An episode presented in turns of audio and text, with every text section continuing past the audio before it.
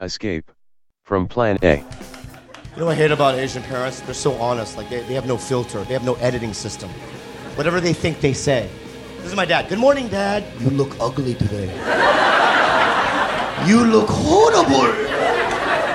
When I was in high school, I used to bring girls into my house, right?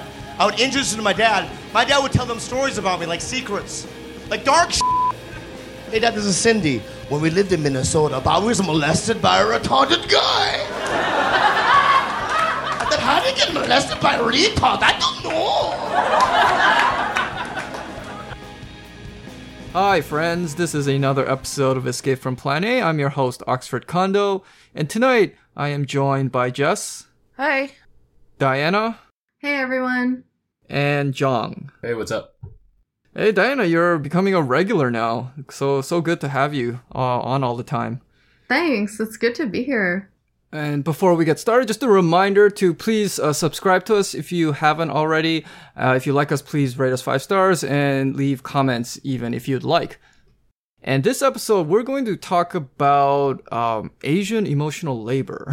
and this was something that uh, I just came to my mind because I, was- I was reading this article in The Atlantic, which was uh, talking about how this term is actually just like overstretched now, and it encompasses much more than well, what the original uh, creator of the term meant. So, uh, let me pull up that person's name. Arlie Hochschild. Let's give credit where credit is due. So she created this term, uh, but now you know it's a very popular term. You see it uh, used a lot to describe many things, and I mean the whole point of the article was that, uh, as I said, it, it, it's not what she meant before. So uh, you guys all read the article, right? Yeah. Mm-hmm. Yeah, so I mean, before we get to like the the Asian emotional labor part of it, uh, I, I think it's worth talking about. Like, what, what do you guys think of of like the article's point? Do you think it's overused now? I, I definitely do. Um, I thought the author, uh, both the journalist who did the piece and you know um, the original the originator of the term uh, were pretty correct in saying um, i there's a lot of there's a lot of dilution of the term. Like it's it a lot of it just seems to be called emotional labor labor just because a woman is doing it. But if we actually drill down to what is actually being discussed, there is a distinct dis- there's a distinction to be made here. Like if you're talking about, you know, you have a disproportionate share of housework or childcare, organization, management, all that falls on your shoulders, you can just call that labor, right? This is a disproportionate um allocation of labor like household labor that falls on the woman's shoulders. We don't really need to talk about it as emotional labor. I think it's um emotional labor is like conflated with the labor that is invoking the emotion and causing the need for emotional labor, that sort of thing. And I, I actually don't hear it used that much just in my day to day. Um, but it seems like from the reading or from the articles that people are just kind of like using it willy nilly. Basically, like whenever I get annoyed, I'm going to call it me doing emotional labor and I'm going to shut it down. Wait, Diana, don't you spend a lot of time on Twitter? You you really don't encounter it a lot when you're on Twitter. Oh, um, I, I don't know. it doesn't bother me that much and like I don't really get harassed or anything, you know? So I just kind of like stay out of, I, I stay out of like the really bad fights or whatever. Yeah, I, I agree with you that it's kind of become this term to mean like I am I'm not liking the direction of this conversation or I don't like the request that you just made of me. Uh, I think there's an I, I tend to see it used uh, in a way that suggests that the person um, claiming that they have to perform emotional labor feels that the situation is unfair in, in some way, either due to a um, hierarchical hierarchical um, structural dynamic between their two relative positions. I, I definitely think that it's getting overused, and I think it does a disservice to people who actually have to perform emotional labor. Yeah, because the original meaning of the term it was specifically uh, job related. It's like things you have to do, such as you know, if you're a, like a cashier, you gotta constantly be cheery for like ten hours on your feet so that people don't complain about you. So it was a very like uh, occupational related term. Um, and th- there was another article on a Harper's Bazaar by um, uh, Gemma Hartley, which I think it, it walked that border of of becoming because like the way she writes, she, uh, she's like I had to perform the emotional labor of arranging for like a cleaning lady, which is a little yeah, yeah I, you know. Um, I didn't think any of that was emotional labor personally. That that's what I had in mind when I say like you gotta like you. This is a sign that you need to have a discussion with your partner and like re get on the same page about what you guys expect from each other. Um, but that's not emotional labor. I do understand though. I mean, yeah, there, I, there can be really bad cases of it. I think probably one of the worst instances is in which you care too much about something that you really shouldn't, especially when it is laden with like class privilege and everything. Like, like if you, if you have like really neat freaky about certain, the way your house looks and you're angry that other people aren't as neat freaky as you, you know, that's kind of bullshit. But I do think there are things that might uh, on the surface seem uh, inconsequential, but if you like fail to live up to it, it has really big uh, consequences. Like especially socially, I think women um, face that a lot, especially with regards to children. Um, so if they don't like uh, keep up appearances or do certain things, um, you know, in a school environment, for example, they'll be uh, regarded as a bad mother, and you know, being a bad parent definitely um, hurts uh, like women's reputation much more than the men. So even outside the occupation, just like if you are talking about just like your social reputation, that is something I think is I think qualifies as emotional labor. Uh, so um, to Asian Americans, I, I think the way to look at Asian Americans is like what's our what's like the social role that we are performing uh, with respect to all these things we're going to talk about, which uh, we'll we'll call emotional labor. Um, so uh, in my way, uh, the, the role of the, the Asian American uh, in like American society, society as a racial group is to basically assuage white guilt. We are the group that uh, the white people, especially white liberals, can look to, and as they accept guilt and blame from, like you know, especially Black Americans, but also Latino Americans, and uh, you know, more recently even like Muslim Americans, um, they can look to us still and say, oh, you know, but we did such a good job with these people. We uh, we took them in, and they're doing so well. We're even marrying them, or at least one one gender of them. so that is the role that we have to upkeep. So with this episode, I want to focus more on our personal stories as opposed to, you know, like analyzing it more from an intellectual point of view. So yeah, who wants to go first? Uh, I got one. Um, let's see. Let's see. I'm trying to think about how I tell this story without uh, giving away so I, oh, whoever's listening might know. I don't know. Who knows? Um, so I, I, used to work as a clinical research coordinator, and um, the primary investigator I worked for had um, a pretty. He didn't have the best reputation. He wasn't the nicest person, let's say, and it was it was interesting in the way that um, you know he would berate all the employees but there was one guy in particular who was who was really nice, and, and part of that could just be his personality. Uh, but he would this guy would let's call him um, Michael. Michael would take a lot of shit from the investigator. You know, like just straight up yelling. It's it's full on verbal abuse. Uh, and it it was interesting because other employees would talk back and be like, "No, doctor, I'm like that's not okay," you know, and he would he would accept that. But when David would push back, you know, he would I don't know, it was just like I can't really confirm it, but it was just this kind of weird thing where um he would put more pressure on on Michael uh if he would try and like stand up for himself, you know? Just to make sure that Michael understood that he wasn't going to take uh, that the the doctor wasn't going to take any pushback from him. And, um, and then for me personally, I, I am somebody who will speak my mind. And if I see something wrong, I'll say something. And, um, I think like I voiced my objection once or twice. And the, the next review I had, he just started off the conversation with like, Oh, you're a really contentious person, aren't you? And, uh, I thought like, I mean, I guess you could think of it that way, but I thought that I was just stating my opinion and my judgment as to whether I thought something was a good decision or not, you know? Um, and I think I, I felt that there was a greater expectation on us to just quietly do our work and just do as we were told. I mean, there was even a moment where I picked up the phone. He thought that I was Michael.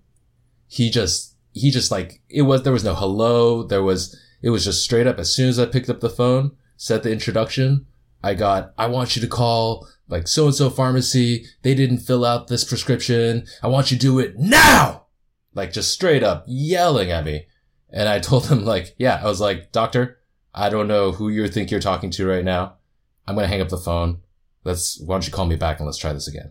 And, uh, and he apologized to me on the next call, but I rem- like, I remember thinking like, who, who the hell even thinks that's remotely acceptable?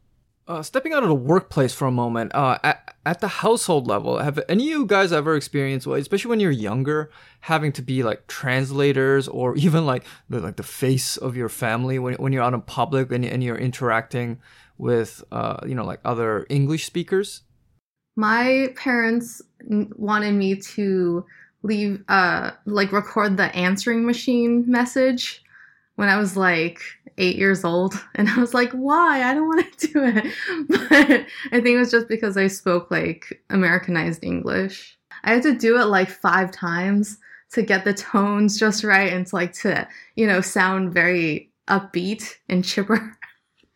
They had Now that's emotional labor right there. right? Well, what about you, Jess? Uh, no. Um, uh, my parents came uh to the states um as grad students um in the late 70s. Uh, so they already came fluent in English. Um, so uh, when I happened, you know, a decade later, uh, they were they were pretty like well assimilated, I, I suppose, in terms of like understanding the culture, you know, how to han- how to handle themselves in stores, how to you know, and obviously they were fluent, you know, e- even more fluent in English by the time I uh was growing up. So, um yeah, no, I never I never really had that uh that particular role to play in the family. What about you, Jung? Did you have to do that? Oh yeah, definitely, definitely. It, it was actually um, it bothered me because they would take me more seriously than my mom. Like I would, ju- you know, like I'd just be standing there, and this is I don't know. I was a kid, so I wasn't even paying attention to what this is about. Um, but if it like involved money, I don't know. I guess uh, maybe it was a combination of the fact that my dad wasn't around, so I kind of ended up taking the role of like man of the house and, and all that shit. But, um, yeah, but like people like, like salespeople or managers would kind of like always glance at me just to make sure that I was on the same page and like that I'm paying attention. Sort of like a, you know what's going on just in case she doesn't, right? And, um, yeah, and it bothered me a lot because my mom's hella smart. Like she knows what's going on. She doesn't need me. Um, there are certainly times where, uh, you know, like for the sake of accuracy, you know, I'll, she'll ask me for help and then that's when I'll help. But Jung, you talked about the anger you felt at the outside world uh, for you know not taking a parent seriously, but uh, I want to focus on uh, the anger that also gets directed at your parents for being unable to guess, navigate this world. And um, I think especially when you're younger and and you need your parents to be those figures uh, to guide you, but when they're the ones asking you for what is you know uh, pretty basic help, whether it's just like interacting with uh, whoever um, uh, through English or or even like just like looking stuff on the internet. I remember doing that a lot uh, as, uh, as a kid, and it does build up some resentment, especially um, as I guess uh, time goes on and and you see your parents uh, spending like the time that your parents have spent in like America or Canada or Australia or anywhere you know outside of Asia uh, is getting has gotten longer, and yet uh, if you still don't see them uh, able to um, you know, uh, become comfortable in their world, um, you you start to resent that, especially if you're going through certain troubles of your own, and you know just like fitting in or, or finding your own place, uh, and you you might look at your parents and think. Um, you know, if, if you had fit in better, that would have helped me too. But instead, I'm having to, uh, you know spend all this time and energy uh, just doing what are you know what even I who you know whether you're 10, 15 or you know even 20 um what I'm able to do why can't you do it right and I, I think that is a source of a lot of uh, built up resentment uh, and anger that never gets for I think for a lot of Asian Americans has has not gotten resolved It's like a form of res- I mean, like it's. I, I get what you're talking about because you know it's it's a familiar feeling to me. Um, for I don't know if it was anger necessarily for me, but like a, but it was a resentment for sure. In that I felt like other kids, they were given a playbook. You know, they were given they were given like the documentation on society, and they knew where all the answers were. They already knew the patterns and what to look for. Uh, whereas like I was showing up, um, com- like completely unprepared for the test every time. I don't, yeah, it's like, I don't know. I was cognizant enough to understand that it wasn't their fault, but I certainly resented not having that opportunity. You know, like there were definitely times where I was like, man, I wish I had an older sibling that had kind of gone through this and um, could have given me some pointers and shown me the ropes. Or conversely, like if I had it, if I had a younger sibling, like that sibling would have had a much easier time um, getting through certainly the school. I mean, depending on our age difference, you know, but um, I, I like to think, you know, I could have told them like, this is the deal with college. This is what's important. This is what you need to look out for, you know, like, um, yeah, just anyway. Uh, Jess, does this all sound very foreign to you because you said your parents were, were fluent when they came? Um, yeah, uh, that's uh, that's just hasn't been my experience. Um, I guess in in like comparing with other families that I did grow up with, um, uh, I can I didn't really understand what I was seeing at the time, but in retrospect, it's um it's kind of an inversion to some degree of the typical parent-child relationship right? Like you as the child are supposed to be, are supposed to be the one that's totally like clueless and you know you're the one who has to be taught the ropes you know the, your parents are there to give you all the guidance and give you all the tools you need. Um so in some sense like this is um this is an inversion of that. Um so it has i i can see how it erodes trust in that parental relationship um and also how it kind of breeds a sense of isolation right? Like who else do you have to fall back on right? If you can't even like yeah like but it's uh but if you can't like rely on your parents like you know for some and, and i'm not saying like they were like mine were were like totally with it either right? Like they like there were some things i remember like they just were clueless about um you know like like school dances. They just had no clue how to understand what was going on there. Um but in terms of like the overall picture right i never had to like sit there and like translate you know anything from my mom. Um uh so she was definitely the one to to to like she was the one who navigated me through life. I was gonna say, uh, with respect to the school dance, that may be preferable though to the other extreme when you have parents who think they know too much and then they try to get too involved, uh, in things like that. That's that's a nightmare. Yeah, I was gonna say, like, it gave, I feel like it gave me a lot of freedom that other kids didn't have. Like, even when I um, was older, you know, like going to college and in relation, like, like figuring out relationships and stuff, it's like they couldn't necessarily guide me, but at the same time, I wasn't burdened with any of their issues either. Like they just didn't give it was just like no guidance. It was That's just like a free for all for me, like my entire life. Yeah.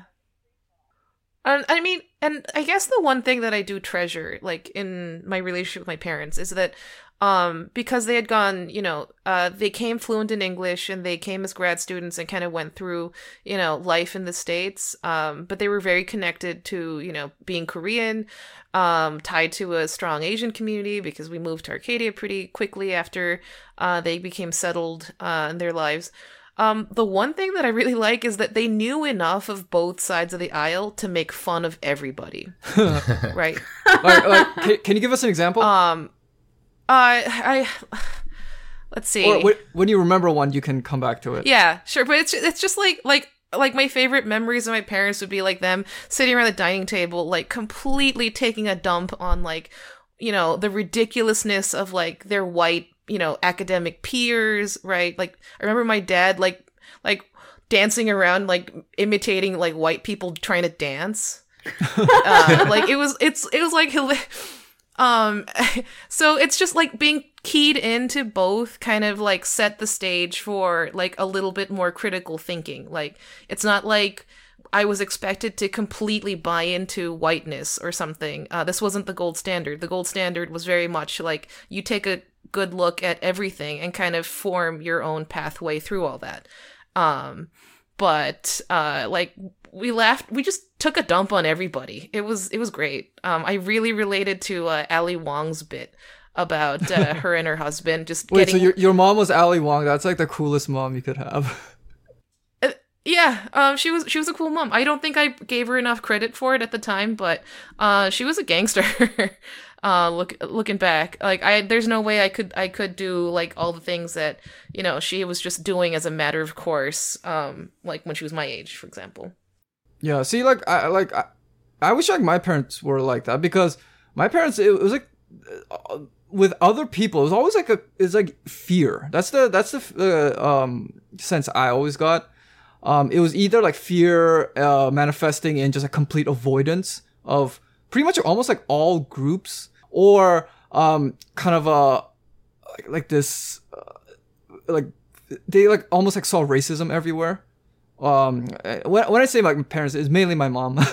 Uh it's it's like you know if, if like somebody um doesn't give her like the correct change in in uh in a, a grocery store oh that, that that's because you know she, she was asian or something. And and that fear um as you're growing up and you're like okay my parents um need me to do all this uh, uh they see racism everywhere or that's what i thought. Especially when you're younger because you want to really believe in that like post-racial bullshit.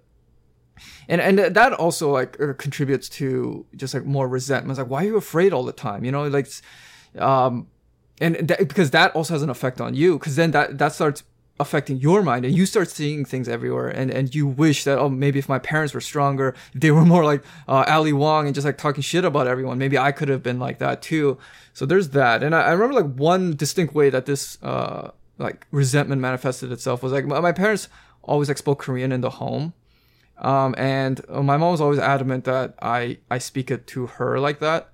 Um but but obviously it's it's harder, especially since uh, uh, in in school and whatever you're always speaking English, and back then you don't have a lot of access to like you know Korean media and, and all that, and and my always resentment was it's like why do I have to work so hard to learn this language when you don't even seem to be making an effort to learn English at all? Um, so you know, and plus she didn't work; she was she was a homemaker, and I think that obviously had a big uh, impact on her ability to, to learn English. But then again, that adds to another resentment. Like, why aren't you working like the other moms? You know? Um, so yeah, it's, and I, I don't think my experience is that unique. And I do think that is where a lot of the just like buried uh, anger and resentment, especially that a lot of Asian Americans have towards their parents. I mean, I was able to resolve a lot of that um, because after my parents moved to Korea and I got to spend some time there and just got to see them more in their element that helped a lot. But I mean, if I, you know, if they just stayed in Canada and just, I, I really don't want to imagine what it would have ended up like. Cause I don't, I think, I don't know. I, I think that's how you end up with like our Asian parent stories. If, if you listeners don't know, it's a subreddit on Reddit where Asian kids just complain about their parents all the time in a very racialized way, which is the problem. Like kids can complain about parents all the time, no big deal, but the very racialized way they do it and often very ignorant is is a major problem. It's interesting you you talk about um like that your mom was a homemaker. Um I actually grew up with the inverse situation. Um very few moms uh in my peer group uh worked. Um yeah, so, you know, my resentment was like, you know, like Sally or whoever his mom like made these amazing cookies and showed up for the volleyball game while you were you know. Oh really? um, so that was that was awkward but like not, like as an adult uh, i look back and i think like like that was a key experience for in for me that you know my mom was out there doing her thing uh forging her path and then kind of shared you know it, it it helped me. Um like she was able to navigate me well into adulthood right? Like if i'm writing an essay or like you know, cr- crafting like a resume or something, she was the one who'd always be there, the first person to take a look and be like, you might want to rephrase that if this is the kind of role you want, blah, blah, blah. So, like, yeah. Oh, wow, so, like, really? you know, she was my first and, like, pretty much my last career, like, counselor, right? Um, but it's, uh, but the trade off is, like, she wasn't, she wasn't home a lot, you know?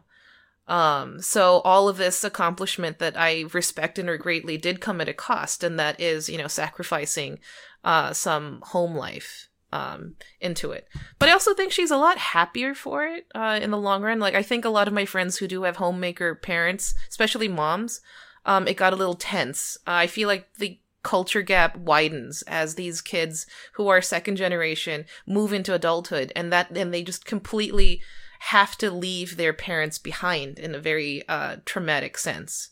Like there's just liter- at some point, like there's just nothing to talk to them about. Yeah, and the problem with being like a stay-at-home parent, especially as an immigrant, is that your whole world, even more so than I think the typical uh, stay-at-home American parent of any race, um, because your whole conception of self, like what I've sacrificed and what is basically my life's accomplishment, becomes so much about uh like others, especially the kid. But it can also be about your spouse, um, and whatever. But you do lose. It's mostly on the Yeah, kids. it's mostly on the kids. It's mostly on the kids.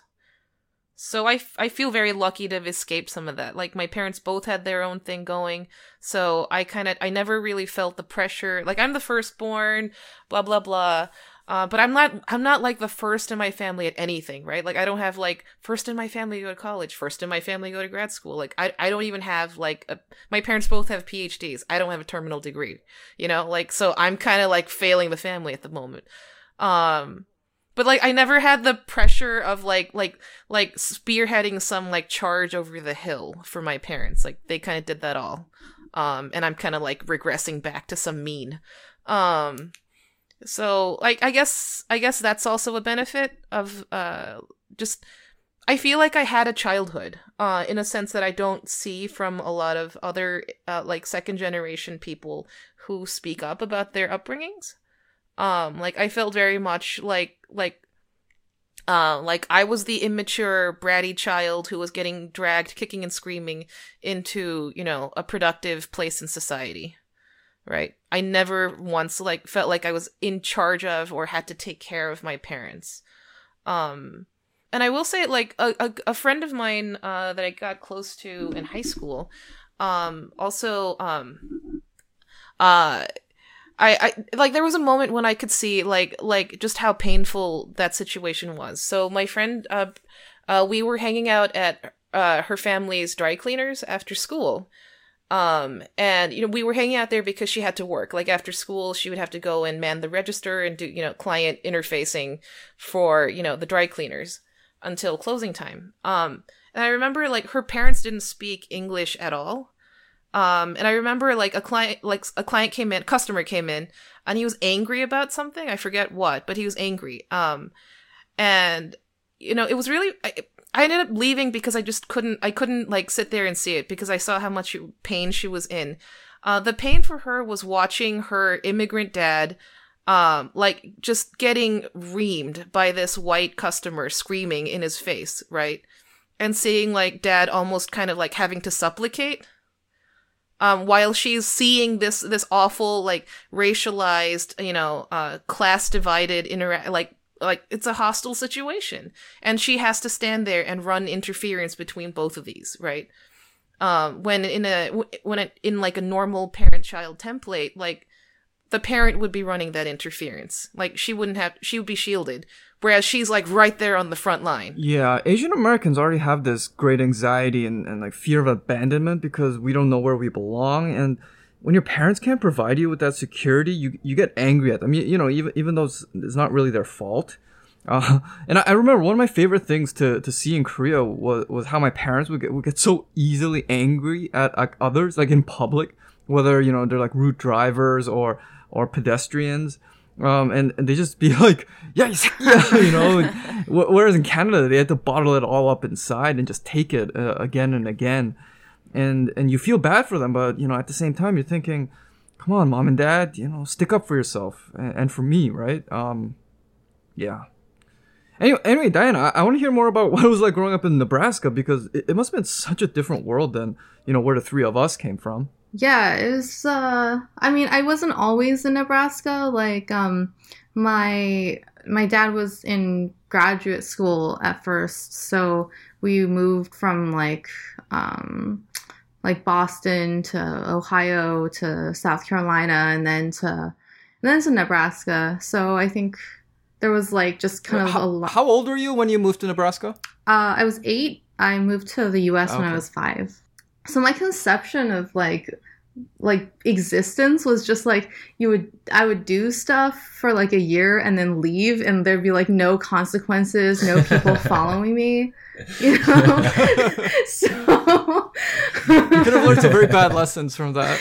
yeah, yeah. Like it wasn't until maybe college when I was like, oh, I can like continue to keep up with my high school friends. This is great.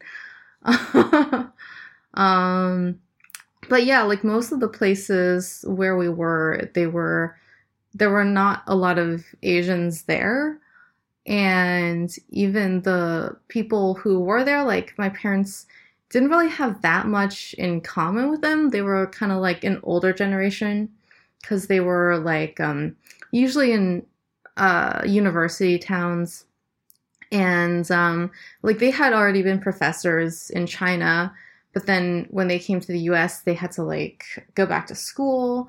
And a lot of the people who were in their, uh, you know, universities that they knew who were also Asian were like much younger and just like had a different perspective than them. And like they they feel like like we've been through shit. You haven't been through shit. And like me like our my generation especially hasn't been through anything.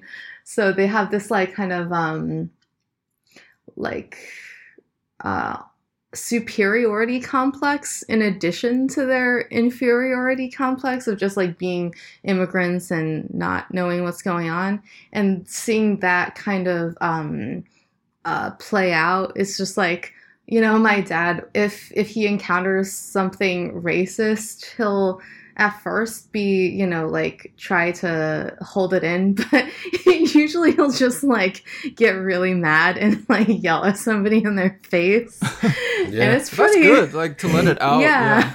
Like it, it used to stress me out because I'm like, oh my god, you know, conflict. But you know, as an adult, I'm like, yeah, that's fucking badass. You know, like those people need to be reamed. And sometimes, like, like I'll still travel with them, and when I go home, I'll like help my mom, you know, uh, write emails and stuff.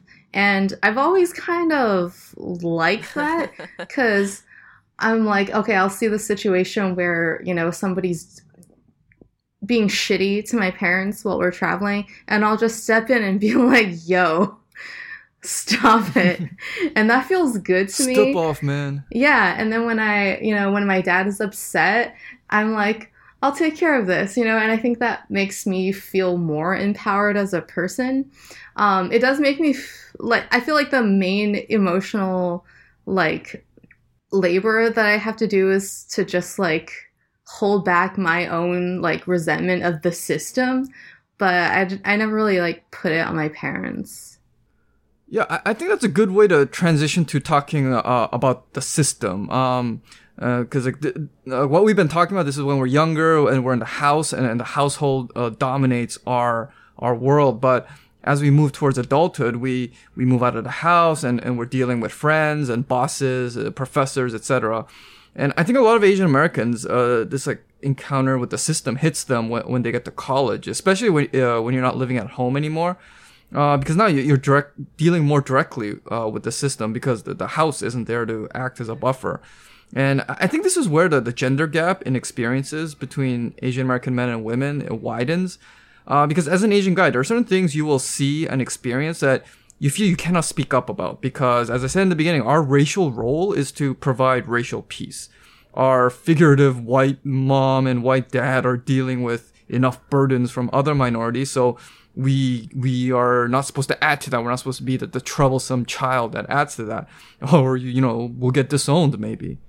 So I think that's why a lot of Asian guys either just become what what we might call a chan, just like the, the you know the kind of guy who just like puts himself down, you know, to to make everybody laugh at him slash with him, but really at him, or they just withdraw altogether because they can't put up with that shit. Yeah, I mean, John, did did you experience any of that?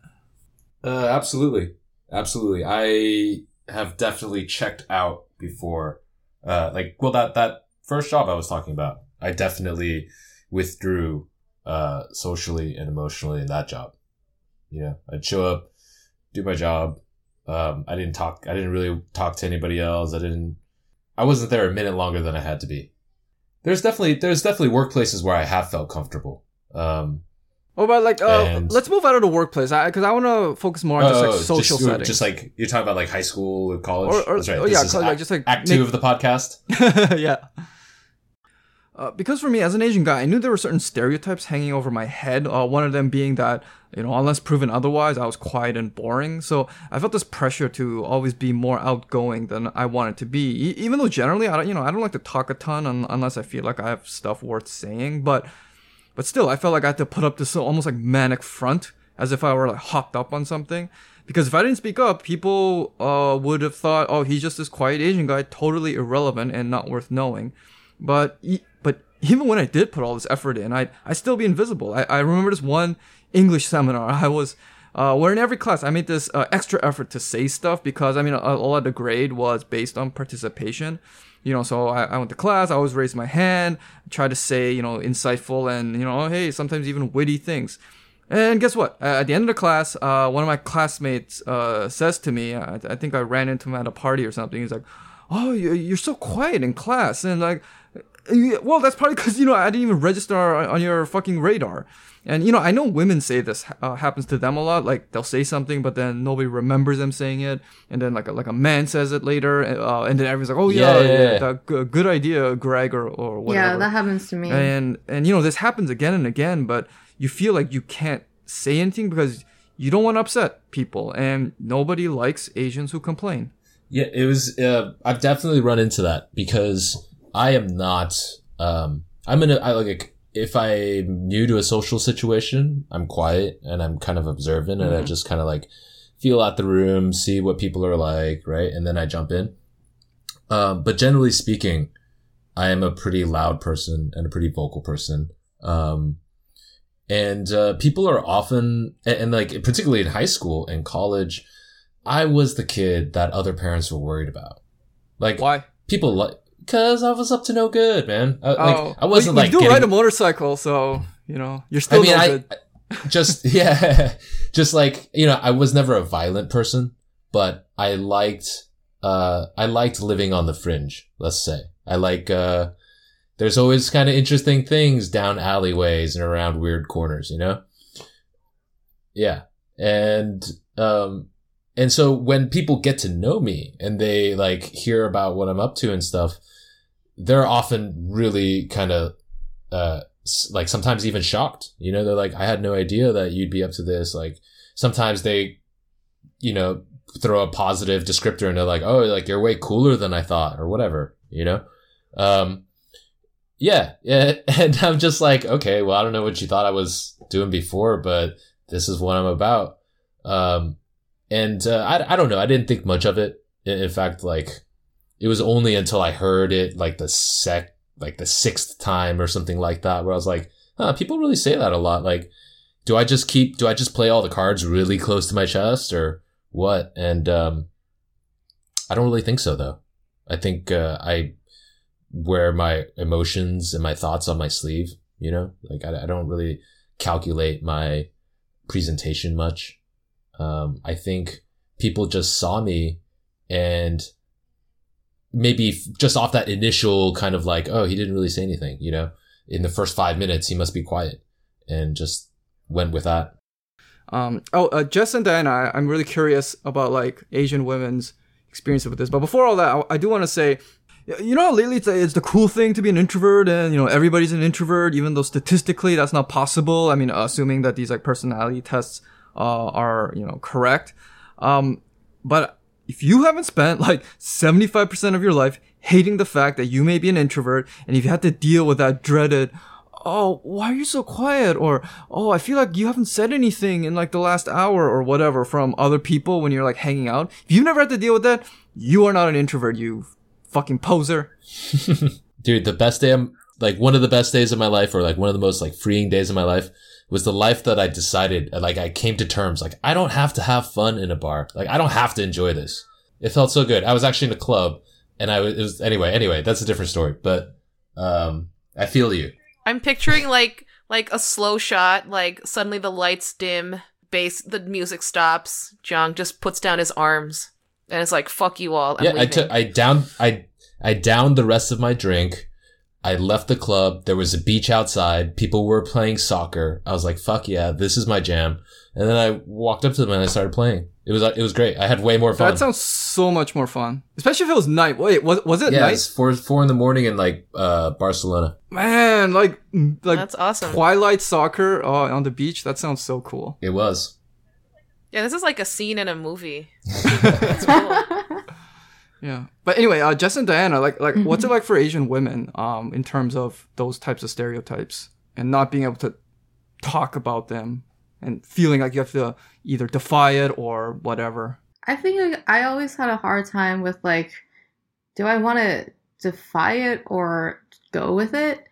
And also, it's like, is that even a conscious choice? And also, is that a choice I can even make for myself? Because I don't know if it's like being a woman or being uh, Asian or both, but like, you know, you you would assume you get like just more of the quiet, like docile stereotype, and like I I do feel like people always peg me as that if um they they interact with me a little bit, and then when I perform, they are like, oh my god, like they're actually interesting. I don't know. I have this thing where like, so like if I am just around, you know, and this is not all the time. Like I've you know have friends who are pretty cool. Um, but like there, there's a lot of people who, if I'm just like making conversation and making jokes within the conversation, they'll just be like, "Oh, oh, oh, oh, I get it. You're you're you're telling a joke. Oh, okay. Ha ha ha ha. That was funny." And like No, they're, they're like, oh, I didn't know the Nexus 7 models made jokes. it's kind of disconcerting because you're like, am I like really not funny? But like I that yeah. They're just like, oh my yeah, like they have no concept of like a person who looks like me being funny or like being capable of humor, period. And like it I've noticed this a lot um like before a show like if i'm talking with people who i don't know they'll be pretty cold or like pretty you know like um just uh polite but then after they see me they're like way nicer because they have seen my personality or the fact that i am capable of having a personality and it's just like it's like night and day and i'm just like I know they're not doing it on purpose, but it's just really annoying. Yeah, because like the default Asian American is irrelevant. You have to prove your worth. Um, yeah. Yeah, exactly. Yeah. Oh, and another thing is, um, like you know how you were talking about Asians like fitting a certain like uh, placation role, like in the past when I've tried to talk to people about racism, they would they wouldn't bring that up. They would just say like, yeah, like it sounds like you feel a certain way, but like we don't care about your issues because honestly they're not that bad. It's like um if you're not a refugee or if you're not facing death or like internment camps, it's just like this is a level of discomfort that you should just be fine with because other people have it worse. Yeah.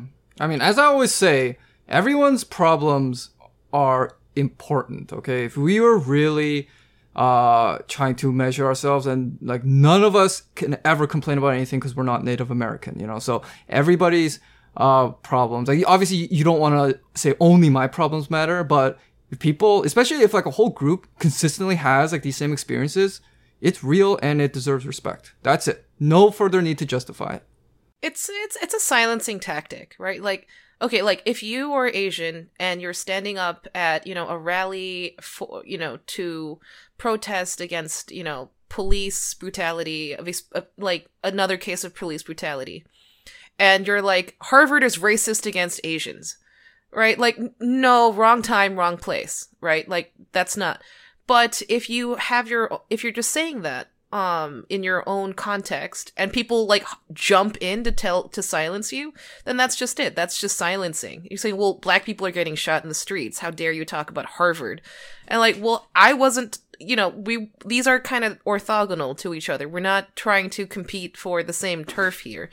So like i would definitely say you know if you are bringing your issue to say you know a black lives matter rally um like you're stepping on someone else's turf and you're in the wrong there. But if you are standing on your own two feet in your own context and you know stating what your case is and what how you feel uh what your what your issues are and people are just jumping on you then they're in the wrong there.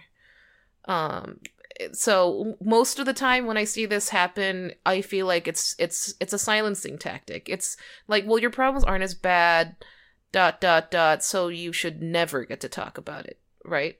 They'll never cop to it. It's just that every time you do say it no matter what they'll you'll always be it'll always be pushed back. So you know logically speaking this just means you can never talk about it.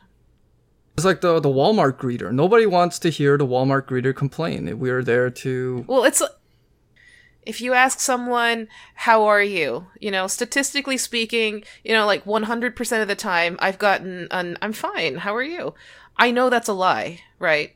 But I am also not prepared for the unvarnished truth of that ans- that question, right? You know.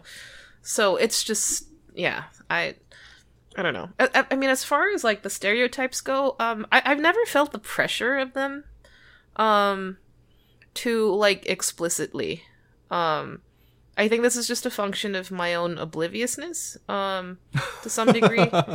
um, Do you think did you bumped up against them though, right? Like maybe like you didn't have your behavior dictated or influenced by these stereotypes, but like you would just do your thing and you'd bump up against them. you know, I can't, I can't really say that I have. And like in in thinking about, you know, like Oxford, uh, you talking about your experience, you know, someone's like calling you out, like, why are you so quiet, you know, and then feeling that kind of racialized pressure.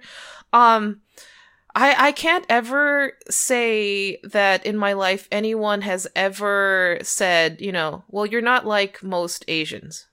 Like no one's ever said that to me. Nobody's ever said that to me. Um, yeah. Uh, I mean, I've I've traveled in a lot of different circles and a lot of different contexts, but no one has ever like told me that I'm I'm somehow different from the rest of all y'all. Uh, I don't know what that says about me, or yeah, and I think it's a function of the fact that maybe for Asian women, uh, we have a lot of like intersecting stereotypes. Um, to be honest, um, the one that gets the most play because it's the sexiest is you know fetishization, um, uh, you know like yellow fever, all of that, and it gets airplay because we're talking about sex. Um, there's a flip side to that stereotype, one that I think I've probably like come up against and uh, probably worked in my favor, to be very honest, and that is of the asexual nerd, right? Because the public imagination of Asian women is bifurcated. One, we have the the uh, the sex pot, right? Um, this you know, uh, sex objects. On the other hand, you have like faceless, uh, sexless drone workers who are just magically great at math. Um, Right. so I those totally two, agree with that. I've I've Yeah. always felt like um like women are on this spectrum of like uh math Asian or sex Asian. sex Asian. yeah. and like growing up like growing up I was good at math or like I was smart and like You heard it here fir- first, from- folks. Math Asian, sex Asian. All right.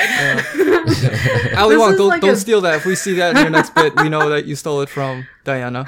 Royalties. no, this was actually a bit I was gonna try at some point, but I haven't like really uh sussed it out. But like when I was young, you know, like in my parents were like, "Oh, we moved to like a more like white place, so you wouldn't have to try at school."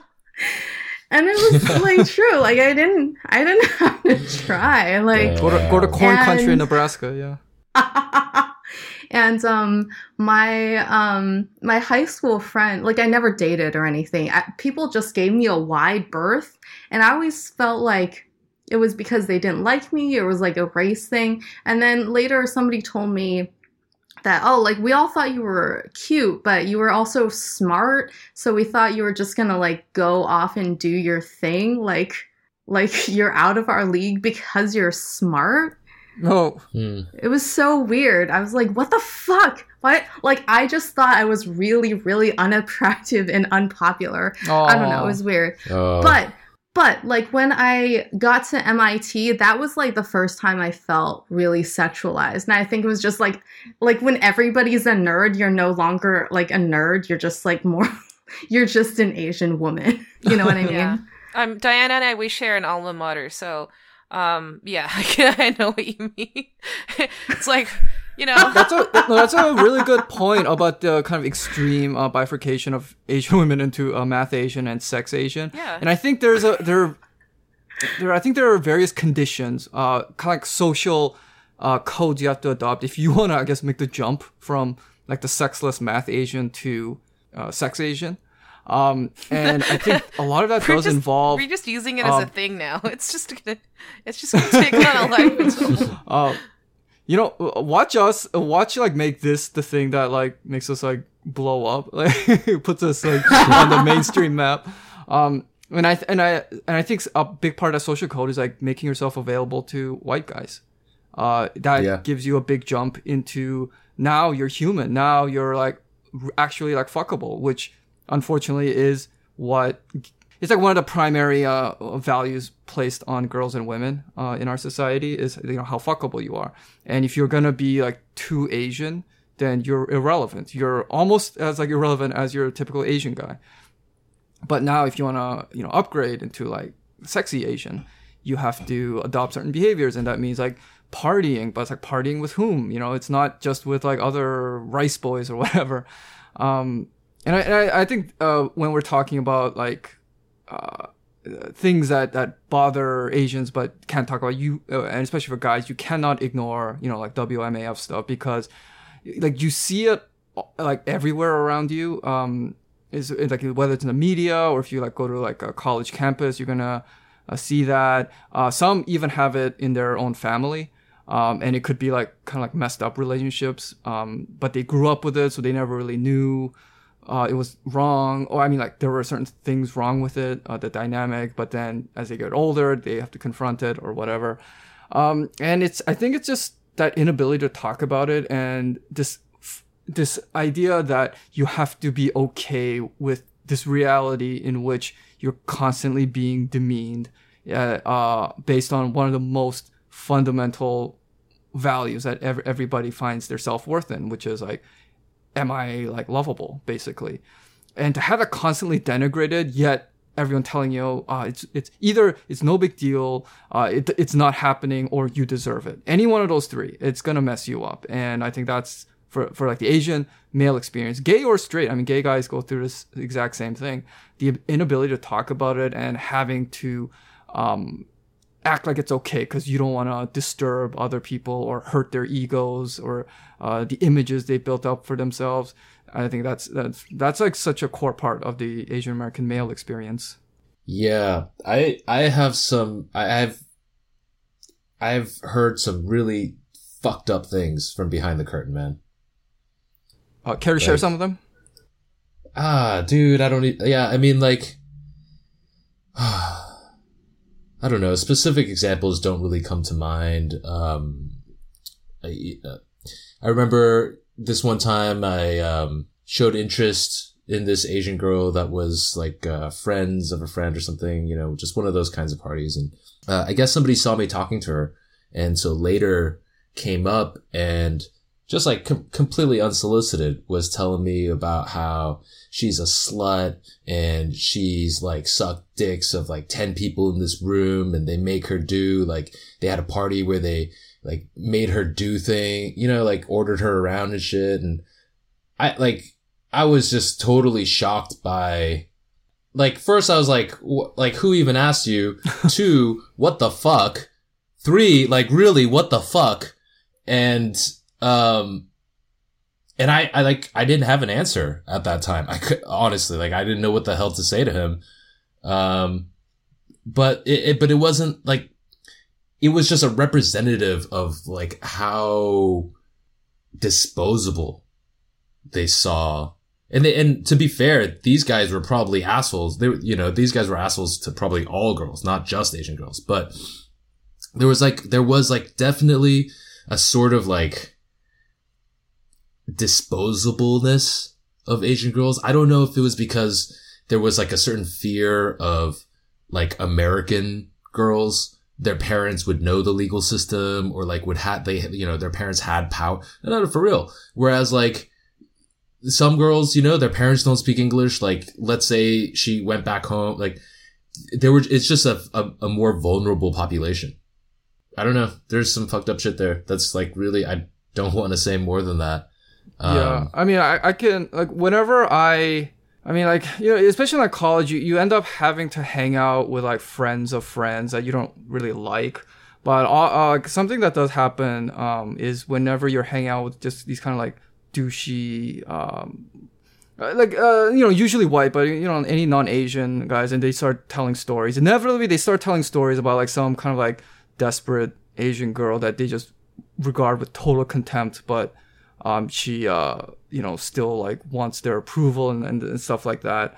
And and and at that uh, situation like if, if you speak out then you just become uh, i don't know some like mate guarding bitter asian loser who who you know whatever. You, you, and you're stuck in this total no-win situation. You just gotta have to like and you and that's the situation you often find find yourself in and and it's good you can't talk about it uh, even with like other asians like you um, yeah so that just I mean, we can we don't have to like there's almost no need to talk about like individual like specific instances. Um uh, we can actually trace this and I think it was uh I, I think this is the overarching uh point of this pod even. Um like we, we talk through, you know, issues that we as second generation Asian Americans face in growing up, right? Alienation from our own parents, from, you know, our home cultures kind of being thrown like headfirst into this hostile ter- terrain to navigate it largely on our own. Um, I know my experience has been a little different, but I, I this I'm kind of like distilling what a lot of what I've been hearing. Um, you grow up kind of alienated from everything yourself, your your parents, your own culture. You know, you're not really quite a part of American culture yet. Um, you know you if you rely on media uh then there's this glowing portrayal of you know this one particular racial group that seems to have its shit together and has the keys to the kingdom. Uh i mean we can talk about that later but like i remember the shows that i grew up with right? I didn't really watch much tv but like you just know about them right? Everything on the cw network for example right? Like all the happy white families kind of you know being happy together being connected um all all of that. I can imagine a scenario where people like grow up watching that um and then fantasize about a certain um type of relationship that could offer that kind of security and comfort and acceptance um that everything that they'd been lacking. And I can see how in like your formative adult years wanting that so bad can lead you to end up selling yourself out um giving up too much of yourself in pursuit of some like abstract goal. Um so I think, you know, that eh, you know, I think roughly speaking this is the psychological, you know, evolution of, you know, of some sad behavior uh that we do see out there. Um and I can see how the the the terrain is ripe for that kind of thing.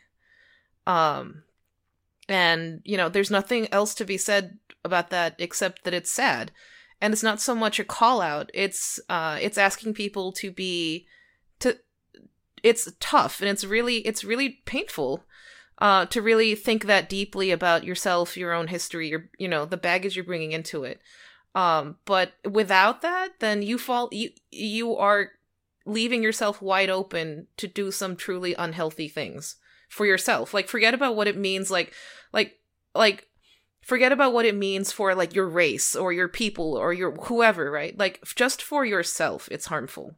Um and that's and that's uh the ultimate harm, I would I would say. Like you've gained nothing by doing this. Yeah. Yeah. That, that was really well said, yeah. I think that when I was when you were talking about how there's so many more rules, um, I think like when it when when the expectations are codified like so rigidly though, it almost makes it easier and less emotionally labor intensive. Because for me, mm.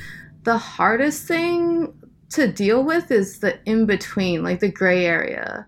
Like, is it racist? Is it not racist? Like, what should I do? There's so many different choices. And to have that just be like completely transactional, like, all you gotta do is like go to the neighbor's house with a bo- like a like a tin of brownies and then you're you're good like you're in the community like that would be so much easier for me than what i had to deal with Mhm. And it's precisely the, uh, I mean, the emotional labor is is not being able to talk about that gray area, right? That's that's Yeah. the that's like the social compact that Asian Americans have made with with the rest of America. It's like, um, you know, thank you for not nuking us, I guess. Again. Um, in Again. return. oh yeah, again, again, and in return, um, well, there, there's also the, the napalm, I guess, in between that. Um, but you know, in, in in exchange, we will like shut the fuck up. That's the deal. And, And then, fuck, and then the and, I- IMF in between that. and we are here to I say, it's uh, a tough one because it's a deal our parents made for us. mhm. Um, like all of us here today, we're here because our parents, you know, in their youth, probably, you know, roughly around the age that we are at now, right? Um, sat in their home countries and we're like, yeah, we're out. yeah, or We're- even we're- we're younger, striking yeah, out. younger. Um, Right. Yeah, my, yeah, I guess for my parents, yeah, much younger. Um um so they made that choice for us. So it puts us in a tricky situation, right? Um there is a sense of guilt that our like our parents who made this decision to come to this country willingly, like not like everyone who get who came here came here by choice uh of you know, of our population at least. Um and so it's it feels I can see the psychological burden of like pushing back on that as kind of pushing back on like the whole like impetus behind your own existence, right? Like what does it mean when you look at your parents and you're like, yeah, America fucking blows. Right? Um uh, so I like it just puts us in a in a tricky spot in understanding where the line is in, you know, what is appropriate to be able to say. Uh what can you say? um what are you justified in saying um and i also feel like part like that just shouldn't matter like if if you are feeling it um it's valid as an emotion uh as a feeling you have uh and but the only way you're actually going to be able to get a sense for its scale and its meaning is by talking to other people about it if you if it stays bottled up like it has nowhere to go you can't really get to the heart of it. You can't really work through it. It's just kind of trapped in there. And it'll kind of just take on a life of its own and eat away at you.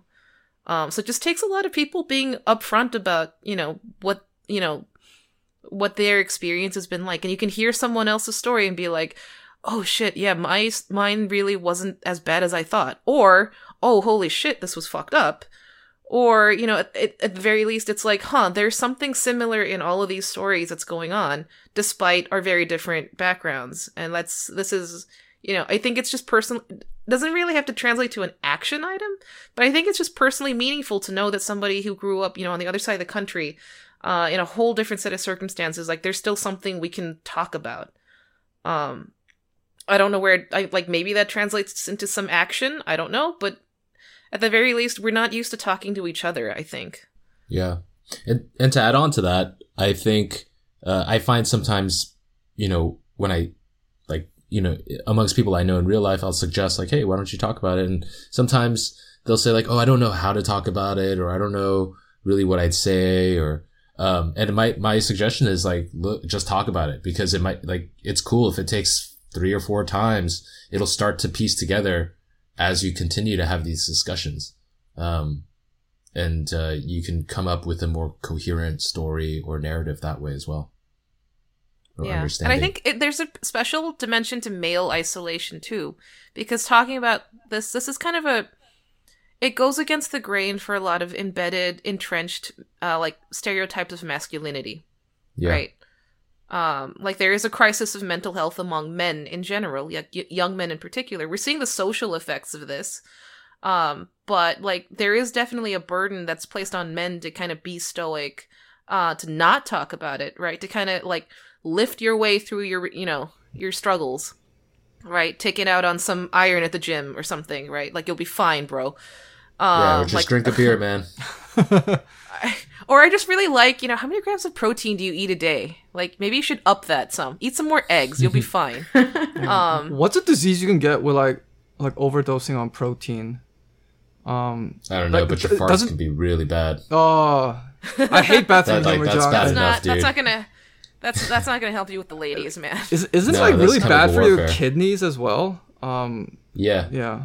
You can get all sorts of diseases if your like kidneys can't like absorb protein and and stuff. Anyway, go on. Yeah, so like so I mean, I'm speaking as a woman, but like um when we I, I have seen like Asian guys kind of drop out of society for a little while. Like a lot of my friends that I grew up with in high school, like I had a predominantly Asian group. Um I did notice like for a lot of a long time, like early 20s, maybe until we finished like professional training kind of got to be adults. Um like a lot of them I just they just kind of dropped out of life. Uh I didn't hear from them from years. Um some of them slowly made their way back. Some i just i still haven't heard from again. Uh, i mean and i remember us girls kind of talking about it and feeling like this was a little strange. Um, so i don't know if that if i don't know if that ties into anything you guys have been talking about but it just it just makes I me mean, I, I talked about it earlier where I said, um, where guys just can't put up with the, like the bullshit, um, and and like the, like you know they can't they can't continue ignoring it or playing into it, um, so they just opt out. And. Um, at best, they might find some like Asian only like social group that at least insulates from from that, or they'll just, or if they can't even find acceptance there, they'll just you know completely drop off the map Whereas for girls, there's kind of like at least when I was going like I grew up, I kind of went to college in the shadow of like the, of Sex in the City, right? Um and I think that that bled into a lot of what was expected of female bonding, which is kind of this like hyper like I I know how it sounds, but I, I am going to use the word hysterical, like hysterical bonding over like shared trauma and sh- and like it's kind of awful. Like this is why I I really don't like Lena Dunham or Sex in the City.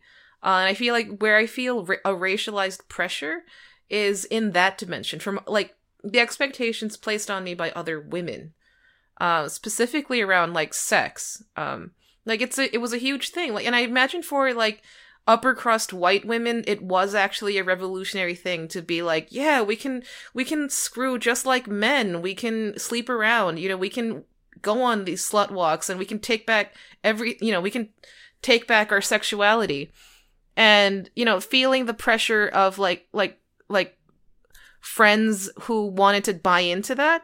But like if you're if you're asian you're already your problem wasn't if you're talking about stereotypes you're it, as an asian woman your predominant problem isn't going to be um that you're desexualized you know um so i feel like i've so i feel like if you as an asian woman kind of tunnel into this whole like post sex in the city uh slightly pre like girls uh wave of sex positive like uh feminism you're still buying into a racialized stereotype of yourself as a woman as an asian woman. To all you white sluts out there fuck you. Um yeah and it's not like it's i won't slut shame. I'm not that like i i have no judgment on it's just simply nothing that i wanted to engage in myself. Um that's just the thing. Like and i do feel a lot of uh like i've seen you know asian friends kind of get pressured into that. Um in being kind of this like empowered white woman basically. Uh and i and i I- i don't have any information on how that played out but it just made me like i remember feeling a little nervous about that. Uh like to a guy, to a horny guy, does it really matter if a woman is throwing herself at him because she feels like an empowered feminist Nope. or not? I think John, you and I No. we can So- confidently say nope. Yeah. so like um so I feel like like it's a disservice to young women to kind of buy into that whole like like girl like the Lena Dunham uh uh Sex in the City like school of feminist thought. I I I do think that's it's a problem. uh, I feel like that's uh, like a whole other pod. You could probably do like a one woman pod on that. Uh, so uh, yeah, we should save it for that. Um, uh, but I think uh, th- I think this is one of those episodes where we we can provide uh, a like a call to action at the end, which is which is good. And, and I would actually just say, you know, just just talk more amongst uh, yourselves. Like like a lot of this like emotional labor stuff, the the really bad parts of it are because you're not talking it. Uh, and, and when I say talk about it, I don't mean go publish something in some, uh, you know, white dominated uh, publication talking about how miserable your Asianness is. No, I mean, go and talk to other Asian Americans. Keep it more uh, casual, keep it more down to earth. Don't make it about, uh, you know, creating a personal brand or some bullshit like that. No, just like talk more, you know, that will deal that will deal with a lot of the sense of like alien, alienation and and the sense that you know, like you're weird or whatever. Uh, you're not. I mean, Just I would say more. also the corollary to that is value the Asian perspective. yeah, for sure. Like there's a fundamental value to it and a validation that can really only come from other Asians in this regard. Exactly. Yeah.